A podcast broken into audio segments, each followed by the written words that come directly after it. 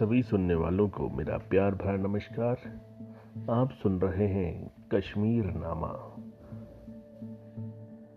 Season one जिसका नाम है कश्यपमार, कश्मार ऑफ़ कश्मीर। सीज़न वन का ये एपिसोड आपको बताएगा शेव राजाओं का युग, मेहर कुल से अनंति वर्मन तक की कहानी के बारे में। पिछले एपिसोड में आपने सुना था कि किस तरह से कश्मीर में शैव दर्शन का आगमन हुआ। तो शुरू करते हैं शैव राजाओं का युग। कश्मीर के इतिहास में कनिष्क के बाद जिस सबसे प्रभावी राजा का ज़िक्र हुआ है, वो है मेहरकुल। मेहरकुल साकल, यानी आज का सियालकोट। मेहरकुल आज के सियालकोट उस समय का साकल का हूण राजा था, जिसने सेना के बल पर अपने राज्य का खूब विस्तार किया था। लेकिन मालवा के राजा यशोवर्मन और मगध के राजा बालादित्य से मिली पराजय के बाद उसने कश्मीर में शरण ली। कश्मीर के इतिहास में उसे सबसे क्रूर शासकों में शुमार किया जाता है, जिसने सैकड़ों परिवारों की हत्या सिर्फ़ इसलिए करा दी कि एक स्वप्न कथा के आधार पर उसे भान हुआ कि उनमें कोई पवित्र स्त्री नहीं है। कलहड़ ने उसे हिंसक मलेच्छ, यमराज के समतुल्य और ज़िंदा बेताल कहा है, जिसके आने का पता उसके आगे आगे चलते कौ और गिद्धों से चलता था। उसके एक किस्से का ज़िक्र उसकी क्रूरता को समझने के लिए काफ़ी होगा। एक युद्ध से लौटते हुए पीर पंजाल दर्रे के पास, उसकी सेना का एक हाथी खाई में गिर गया। हाथी की करुण पुकार सुनकर मेहरकुल को इतना रोमांच हुआ कि उसने एक के बाद एक सौ हाथियों को खाई में गिरवा दिया। उस जगह का नाम हस्ती वंश पड़ गया। मेहरकुल युद्ध ही नहीं, सामाजिक जीवन में भी सही अवसर को पहचानने में माहिर था। कश्मीर के तत्कालीन सामाजिक माहौल को देखते हुए उसने खुद को शैब घोषित किया और शिव भक्ति का भरपूर प्रदर्शन किया। शैव धर्म की उसकी आस्था से कश्मीर के पुजारियों, पंडितों को खूब लाभ हुआ। उसने उन्हें खूब इनाम, इकराम दिए। नतीजतन ऐसे अत्याचारी राजा के नाम से, श्रीनगरी में मिहरेश्वर नाम से शिव का भव्य मंदिर बनवाया गया और एक शहर का नाम मेहरपुर रखा गया। कलहड़ ने लिखा है कि इसके बावजूद यह नीच राजा अगर जनता के विद्रोह से नहीं मारा गया तो वो इसलिए कि उस पर देव की कृपा थी। ज़ाहिर है, धर्म अत्याचारियों का मुखोटा आज नहीं बना, सदा से रहा है। मिहिर कुल के बाद हूड़ वंश का शासन कुछ समय तक और चला। कलहड़ ने नौ हूड़ राजाओं का ज़िक्र किया है। इस वंश का अंतिम शासक युधिष्ठिर प्रथम था, जिसके कुशासन के चलते आसपास के राजाओं ने उसे अपदस्थ कर दिया। इसके बाद जिन राजाओं का ज़िक्र कलहड़ ने किया, उनमें प्रमुख है द्वितीय गौनंद वंश का राजा मेघवादन, जिसका झुकाव बौद्ध धर्म की ओर था। उसने पशु हत्या पर रोक लगवा दी और इसकी वजह से बेरोजगार हुए कसाईयों को राजकोष से भरण पोषण दिया। उसने कई मंदिरों और विहारों का निर्माण भी कराया। कलहड़ द्वारा उद्दत कुछ कथाओं से ऐसा प्रतीत होता है कि उस समय तक कश्मीर में तांत्रिक पूजाओं में मनुष्य की बलि देने की प्रथा बहुत प्रचलित हो गई थी, जिस पर मेघवादन ने रोक लगवाई। द्वितीय गौनंद वंश के अंतिम राजा बालादित्य का कोई पुत्र नहीं था। एक अंधविश्वास के चलते उसने अपनी पुत्री अनंग लेखा का विवाह गुरसाल में चारे के प्रभारी कारकोट नाग वंश के दुर्लभ वर्धन से किया, जिसने कश्मीर में कारकोट वंश की नींव डाली। इस वंश का सबसे प्रतापी राजा ललितादित्य मुक्त पीठ था। जिसने 724 ईस्वी से 761 ईस्वी तक राज्य किया। ललितादित्य के राज्य को कश्मीर में स्वर्ण युग की तरह याद किया जाता है। उसकी महत्वाकांक्षा का अंदाज़ा इसके इस कथन से लगाया जा सकता है कि नदियों के लिए सीमा समुद्र है, लेकिन विजेताओं के लिए कोई सीमा नहीं है। गुप्त साम्राज्य के पतन के बाद अस्त व्यस्त पड़े उत्तर भारत, दक्कन के रजवाड़ों में आंतरिक संघर्ष और कश्मीर के पश्चिम में पसरे राजनीतिक शून्य ने उसे अपनी महत्वाकांक्षाओं को पूरा करने के लिए उचित अवसर भी दिलाया। पूर्व में तिब्बत, पश्चिम में बराखा और दक्षिण में पंजाब तथा कन्नौज तक उसने अपना राज विस्तारित किया। वो बेहद कुशल और सहिष्णु प्रशासक था जिसने बौद्ध धर्म को पूरा सम्मान दिया। उसका राज्यकाल कश्मीरी बौद्ध युग का स्वर्ण काल भी कहा जाता है। उसकी सेना के सेनापति और कई प्रमुख मंत्री बौद्ध थे। ललितादित्य ने अनेक मंदिरों के अलावा मातन नामक स्थान पर मार्तंड नामक विशाल सूर्य मंदिर का निर्माण कराया, जो अपनी भव्यता में विश्व स्तर की इमारतों में शामिल था तो उसने कई बौद्ध विहारों का भी निर्माण कराया। इस मंदिर का निर्माण एक छोटे से शहर अनंतनाग के पास एक पठार के ऊपर किया गया था। इसमें चौरासी स्तंभ हैं जो नियमित अंतराल पर रखे गए हैं। इस मंदिर को बनाने के लिए चूने के पत्थर की चौकोर ईटों का उपयोग किया गया था। उसके राज्य में साहित्य और संस्कृति को भी खूब महत्व मिला। कन्नौज विजय के बाद वो वहाँ से महान विद्वानों भभूति वाक, वाकपतिराज तथा अत्रिगुप्त को कश्मीर ले आया था और उन्हें बहुत आदर सत्कार के साथ अपने दरबार में जगह दी थी। इन विद्वानों ने कश्मीर में दर्शन तथा साहित्य के विकास में बेहद महत्वपूर्ण योगदान दिए। स्वयं वैष्णव होने के बावजूद उसने शैव बंदरों की स्थापना में पूर्ण सहयोग किया। इसके साथ ही उसने प्रशासनिक व्यवस्था में भी व्यापक बदलाव और सुधार किए। कलहड़ ने चौथे तरंग में उससे जुड़े जिन किस्सों और चमत्कारों का वर्णन किया है, वे ललितादित्य की वीरता, उदारता, सहिष्णुता और दानशीलता को स्पष्ट रूप से बताते हैं। अफ़गानिस्तान पर एक हमले के दौरान ललितादित्य की मृत्यु के बाद कारकोट वंश का पतन शुरू हो गया। आठवीं सदी के अंत तक ये पूरी तरह श्रीहीन हो चुका था। ललिता पीढ़ के समय तक स्थिति ऐसी आ पहुँची थी कि राज्य में अराजकता और अनैतिकता का बोलबाला हो गया था। कलहड़ के अनुसार वो जया देवी नामक एक स्त्री के वश में था, जिसका पुस्तैनी पेशा शराब बनाना था। लेकिन अपनी प्रशासनिक कुशलता और वीरता से उसने इन चीज़ों का सीधा असर जनता तक नहीं पहुँचने दिया। उसने मरने के बाद अपने भतीजे संग्राम पीठ गद्दी पर बैठाया और जल्द, लेकिन जल्द ही जयादेवी ने अपने पाँच भाइयों की मदद से अपने पुत्र सिप्पत जयपीठ को गद्दी पर बैठा दिया। जो कि अभी शिशु ही था और वास्तविक शासन जया देवी और उसके भाइयों के हाथ में आ गया।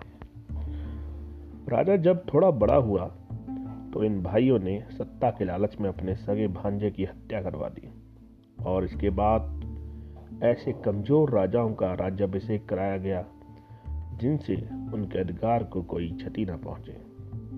जया देवी के दो भाइयों मम्म और उत्पल के बीच सत्ता संघर्ष भी चलता रहा।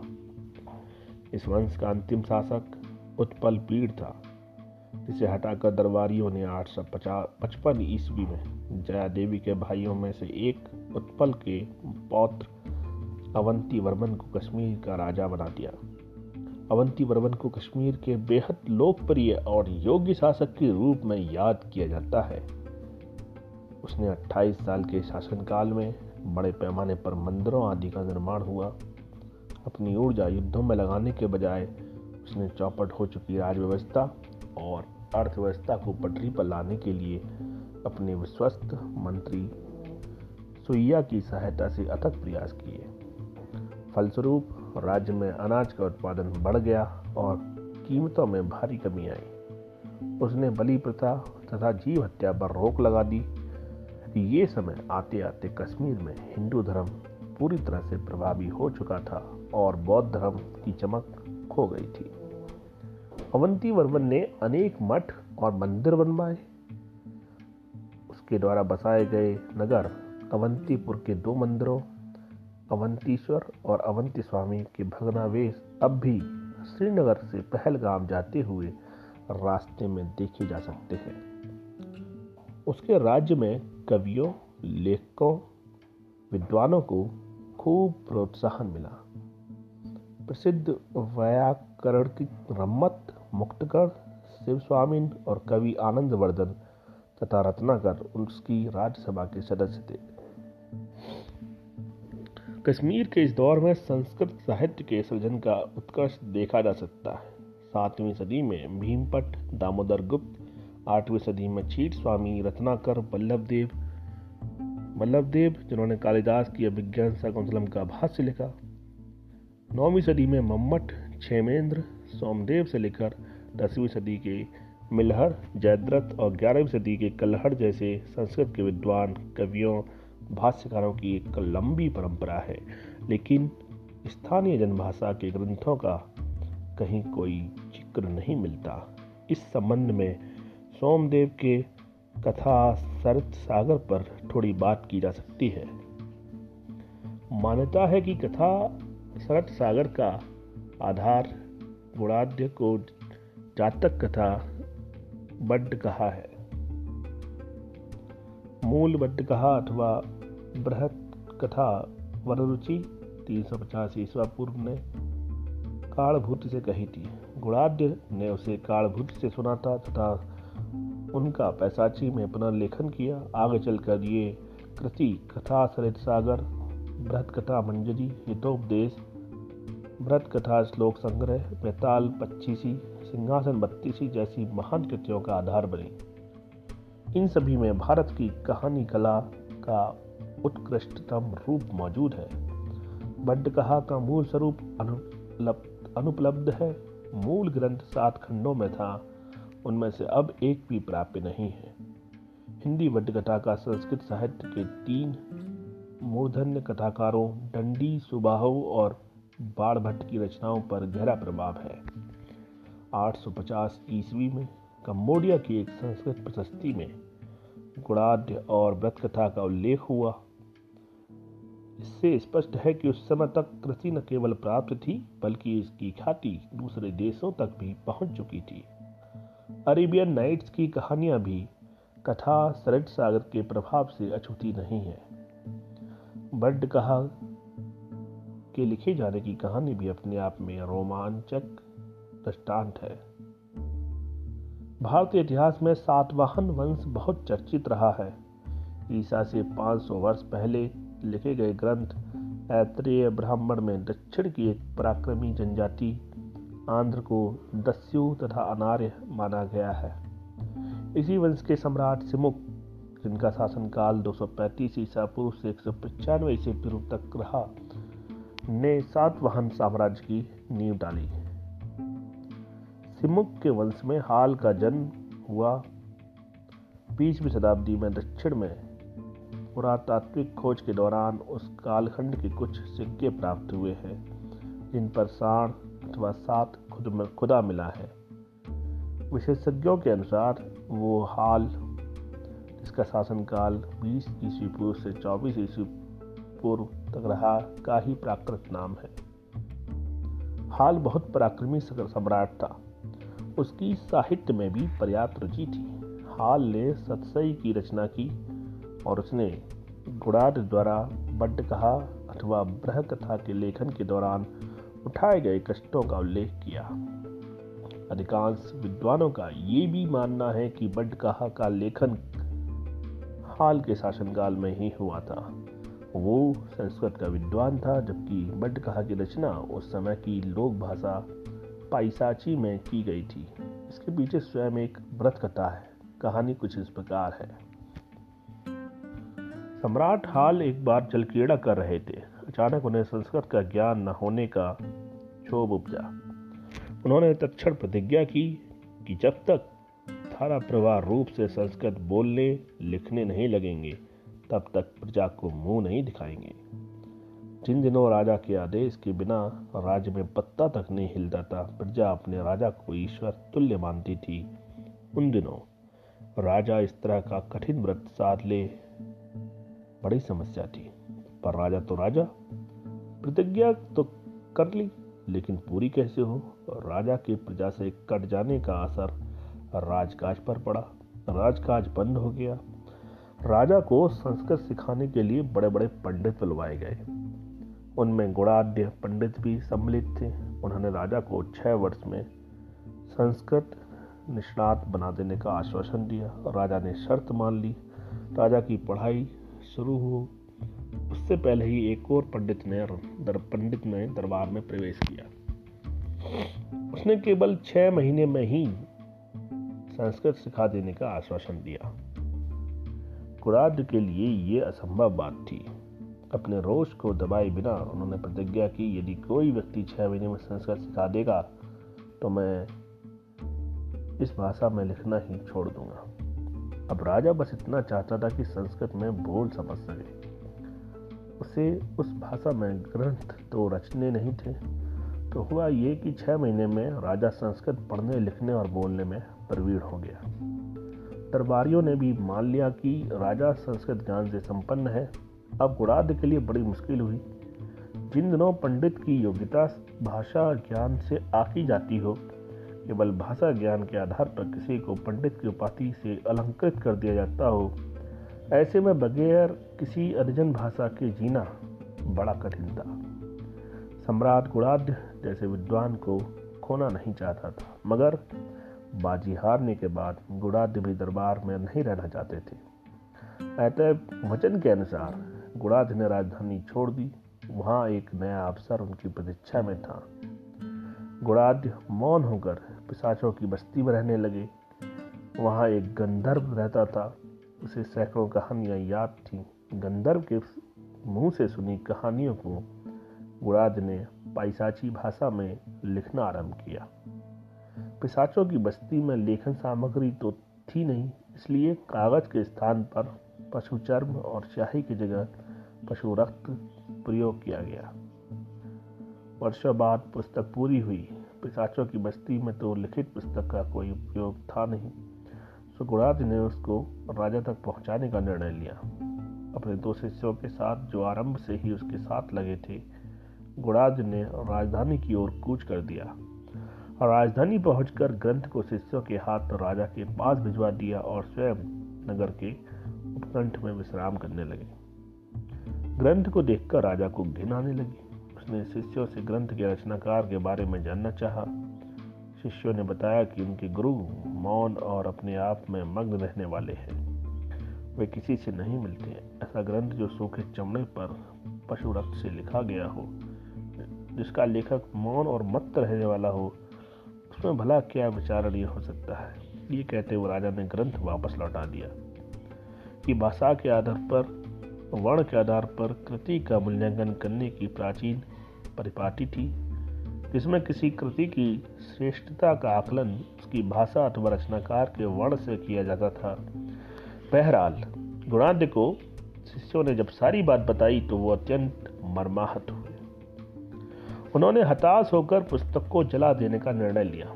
शुभ चिंतकों ने सलाह दी कि वे एक बार राजा के समक्ष स्वयं उपस्थित होकर उसे पुस्तक में वर्णित कथाओं का श्रवण कराएँ, मगर कुराद राजा के समक्ष अपना मौन तोड़ने को तैयार न थे।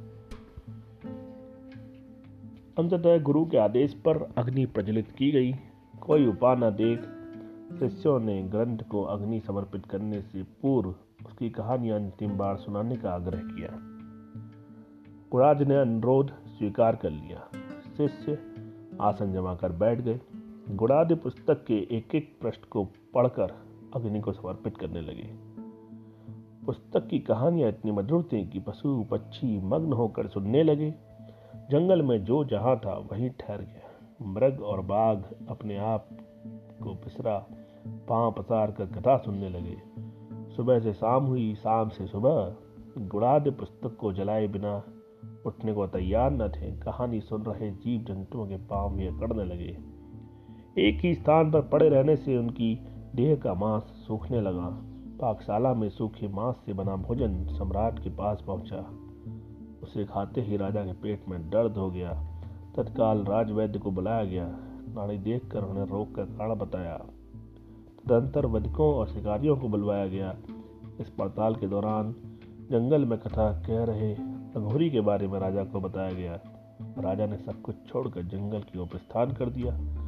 जंगल में पशु पक्षियों और पशु पक्षियों को जंगल में पशु पक्षियों को दत्त कथा सुनते और अघोरी को एक एक पृष्ठ पढ़कर जलाते देख राजा दंग रह गए। राजा ने आगे बढ़कर अघोरी से पुस्तक न जलाने का आग्रह किया। अघोरी रुक गया। मगर उस समय तक गुणाद पुस्तक के छह खंड चला चुके थे।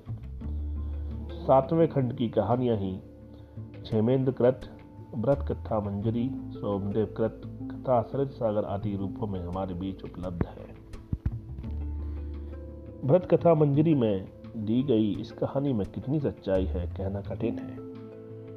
इससे ये निष्कर्ष अवश्य निकलता है कि प्राचीन ग्रंथों को, विशेष रूप से जिसमें कहानी अथवा लोक मनोरंजन से जुड़ी सामग्री हो, लिखने के कारण स्वरूप एक कहानी जुड़ी होती थी।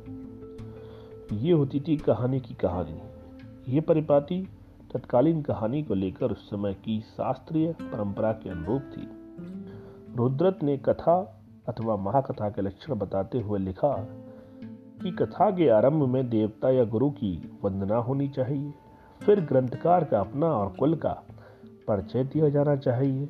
उसके बाद कथा लिखने का उद्देश्य वर्णित होना चाहिए, एक कथानक होना चाहिए, जो प्रधान कहानी का प्रस्ताव रख सके। क्योंकि प्राचीन लेखन धर्मोन्मुखी था, धर्म दर्शन की व्याख्या विश्लेषण में लिखे हुए को महत्वपूर्ण माना जाता था। और केवल मनोरंजन के लिए किस्से कहानियाँ लिखने की कोई परिपाटी नहीं थी। यहाँ यह भी निष्कर्ष सहज है कि लोक भाषा में लिखे साहित्य को मान्यता नहीं दी जाती थी।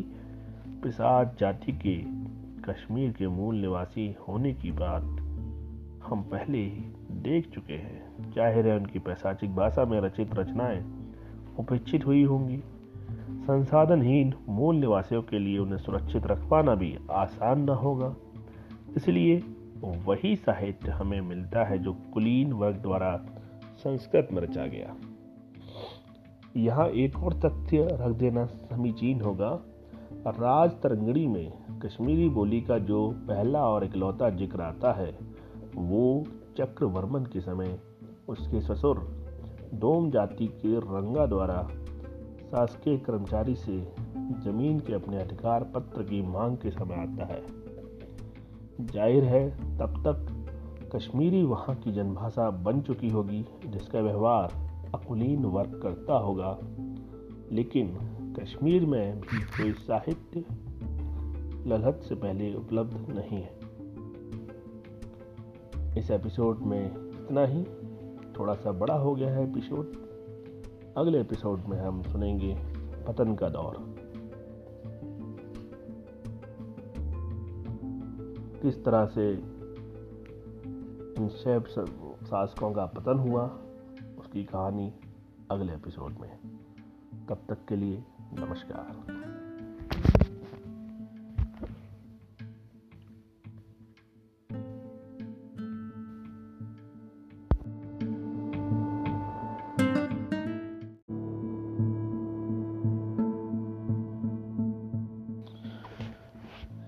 सभी सुनने वालों को मेरा प्यार भरा नमस्कार।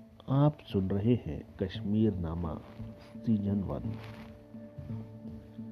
जिसका नाम है कश्यपमार, कश्मार और कश्मीर।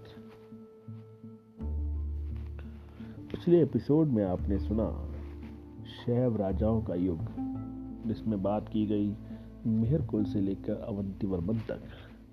इस एपिसोड में उस दौर के पतन के बारे में बात करेंगे। तो शुरू करते हैं। उम्मीद है आप गौर से सुनेंगे।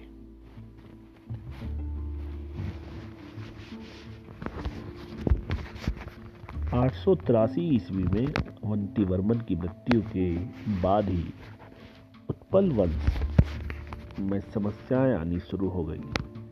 दरबार के अनेक मंत्रियों के बीच के संघर्ष में उसके पुत्र शंकर वर्मन को राजा बना दिया गया। लेकिन साथ में उसके सौतेले भाई स्वरवर्मन के पुत्र सुखवर्मन को युवराज घोषित कर दिया गया। इन दोनों के बीच लगातार उठापटक चलती रही। अपने पिता के विपरीत शंकर वर्मन ने सेना को मज़बूत करने तथा युद्धों के लिए कर बढ़ा दिए। उसकी नीतियों और प्रजा विरोधी हरकतों से राज्य की सुख शांति नष्ट हो गई। उसके मरने के बाद रानी सुगंधा की देखरेख में उसका अल्पवयस्क पुत्र गोपाल वर्मन गद्दी पर बैठा। सुगंधा के प्रेमी प्रभाकर देव ने कोषाध्यक्ष का पद हत्या लिया और जमकर हंगामाई की। जब गोपाल वर्मन ने कोष की मालूमात करनी चाही तो उसकी हत्या करवा दी गई और इस तरह उसका शासनकाल केवल दो साल का रहा। इसके बाद की कहानी किसी सस्ते थ्रिलर जैसी लगती है। गलियों से उठाकर एक बालक संकटा को राजा बना दिया, जो संभवतः सुगंधा और प्रभाकर देव की संतान थी। दसवें दिन ही उसकी हत्या कर दी गई और सुगंधा खुद साम्राज्ञी बन बैठी। सो साल भर के अंदर ही प्रभावशाली तांत्रिन कबीले ने उसे गद्दी से उतार दिया और सुरभवन के प्रपोत्र पार्थ को गद्दी पर बिठाया। पंद्रह साल तक कश्मीर उनकी लूट खसोट बर्दाश्त करता रहा। 917 और 18 ईस्वी में कश्मीर में भयानक बाढ़ आई। वितस्ता नदी लाशों से भर गई। जनता में त्राही त्राही मच गई। चावलों की कीमतें आसमान पर पहुँच गई। लोग गलियों में मरने लगे, लेकिन तांत्रिन उनकी सहायता की जगह गोदाम में रखे चावलों को ऊँचे दामों में बेचकर लाभ कमाने में ही लगे रहे। असल में हम आगे देखेंगे कि बाढ़ ने कश्मीर की राजनीति में पार्थ से लेकर उमर अब्दुल्ला तक महत्वपूर्ण भूमिका निभाई है। 921 ईस्वी में पार्थ को हटाकर उसका पिता निर्जित वर्मन गद्दी पर बैठा। ये वही निर्जित वर्मन था जिसे सुगंधा द्वारा राज्य दिए जाने के प्रस्ताव पर मंत्रियों ने कहा था कि इस आदमी की गद्दी पर बैठने की क्या योग्यता हो सकती है? जो रात भर काम कीड़ा करने के लिए जागता है और दिन भर सोता रहता है, अपनी अयोग्यता के कारण ही इसे पंगु कहा जाता है। ज़ाहिर है, पार्थ के अलोकप्रिय हो जाने के बाद उसे सिर्फ़ इसलिए राजा बनाया गया कि लूट खसोट बदस्तूर जारी रहे। पतन की सीमा आप इससे समझ सकते हैं कि अपने अपने पुत्र को राजा बनवाने के लिए निर्जित वर्मन की रानियाँ, बप्पता देवी और मृगावती, एक मंत्री सुगंधादित्य के साथ दैहिक संबंधों में संलग्न थी।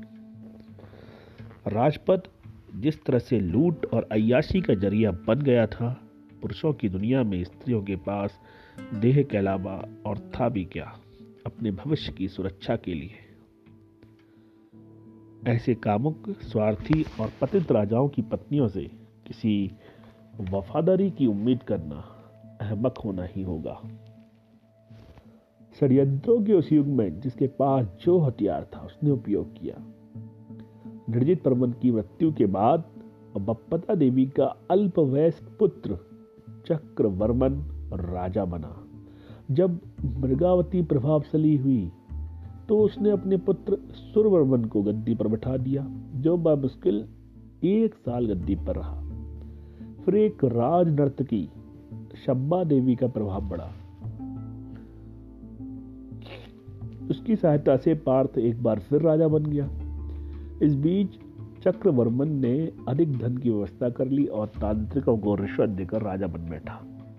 लेकिन उसके सगे भाई शंभु वर्धन ने उसे धोखा देकर राज पर कब्जा कर लिया तो 936 ईस्वी में चक्रवर्मन ने गैर कश्मीरी डामर राजा संग्राम की मदद से शंभुवर्मन और तांत्रिणों को अपदस्थ कर तीसरी बार राजा का पद हासिल किया। और अब कश्मीरी जनता तांत्रिणों की जगह डाबरों का अत्याचार झेलने पर विवश हुई। राजा अपने पूर्ववर्तियों की तरह ही निरंकुश था, लेकिन उसके समय की एक घटना का यहाँ ज़िक्र कर लेना ज़रूरी है। हमने देखा है कि कश्मीर के राजाओं के लिए एक से अधिक रानियाँ रखना ही नहीं, व्यभिचार भी कोई नई चीज़ नहीं था।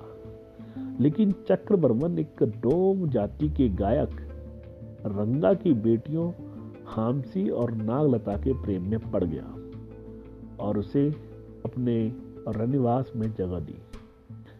ज़ाहिर है, कथित निम्न जाति की महिला से यौन संबंध तक भले ही कोई दिक्कत न हो। किसी को लेकिन उसे सम्मान देने, मंदिरों में प्रवेश की अनुमति देने या उसके पिता को एक गाँव देने जैसी बातें तत्कालीन दरबारियों ही नहीं, बल्कि कलहड़ को भी बेहद नागवार गुजरी है। इस राजा का विवरण लिखते हुए कल्हड़ का ब्राह्मण अपने क्रोध को कहीं छिपा नहीं पाया है।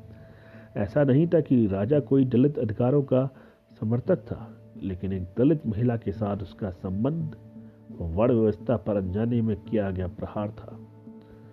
डामर सामंतों ने रानी का बहिष्कार किया और अंततः चक्रवर्मन की हत्या तब कर दी गई, जब वो हामसी के कच्छ के शौचालय में था।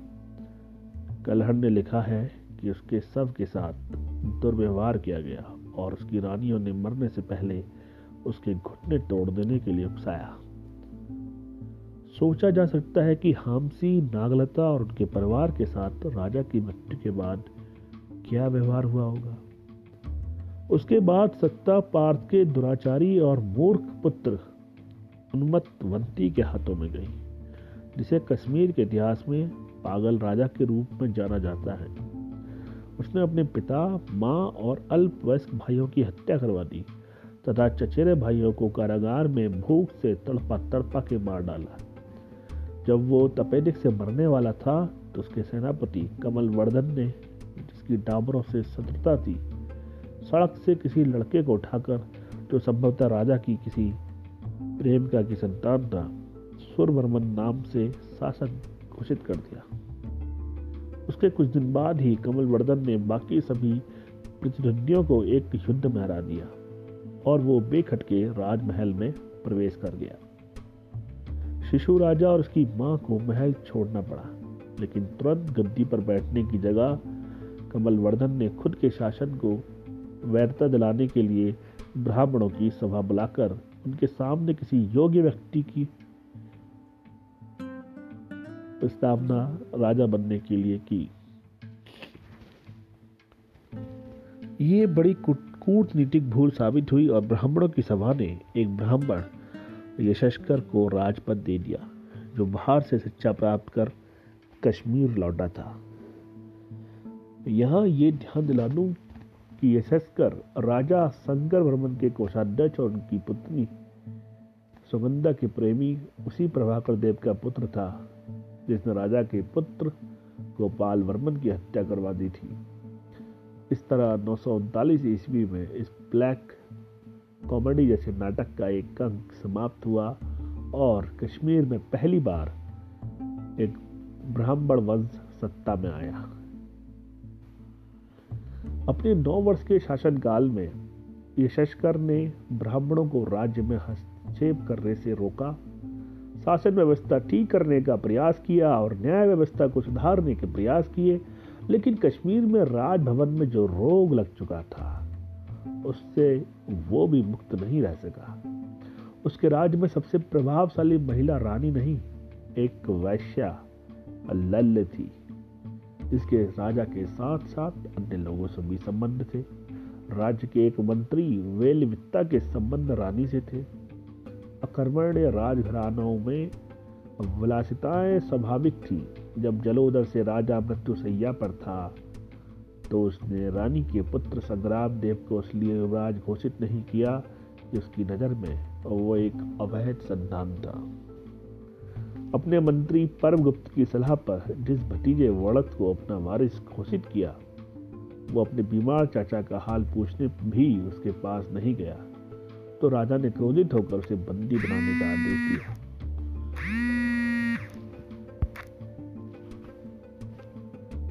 और संग्राम देव को राज्य सौंपकर किसी मठ में चला गया।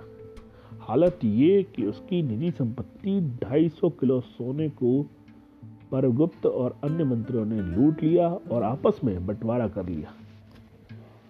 मठ में जब तीन दिन तक उसकी स्वाभाविक मृत्यु नहीं हुई तो रिश्तेदारों, नौकरों और वेल वित्ता ने जहर देकर उसकी हत्या कर दी और महल लौट आए। संग्राम देव का राज्य भी बमुश्किल एक साल चला। परगुप्त ने पहले संग्राम देव की दादी और अन्य की हत्या करवाई और राज्य पर पूरा नियंत्रण कर लिया।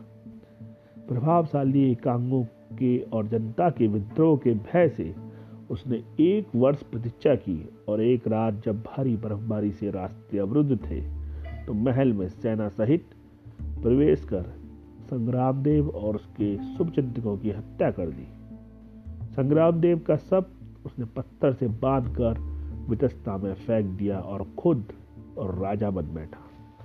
परमगुप्त का लगभग डेढ़ साल का राज उसके चारित्रिक पतन और लूट के लिए ही जाना जाता है। उसकी मृत्यु भी यशस्कर की तरह जलोदर से ही हुई। इस एपिसोड में इतना ही।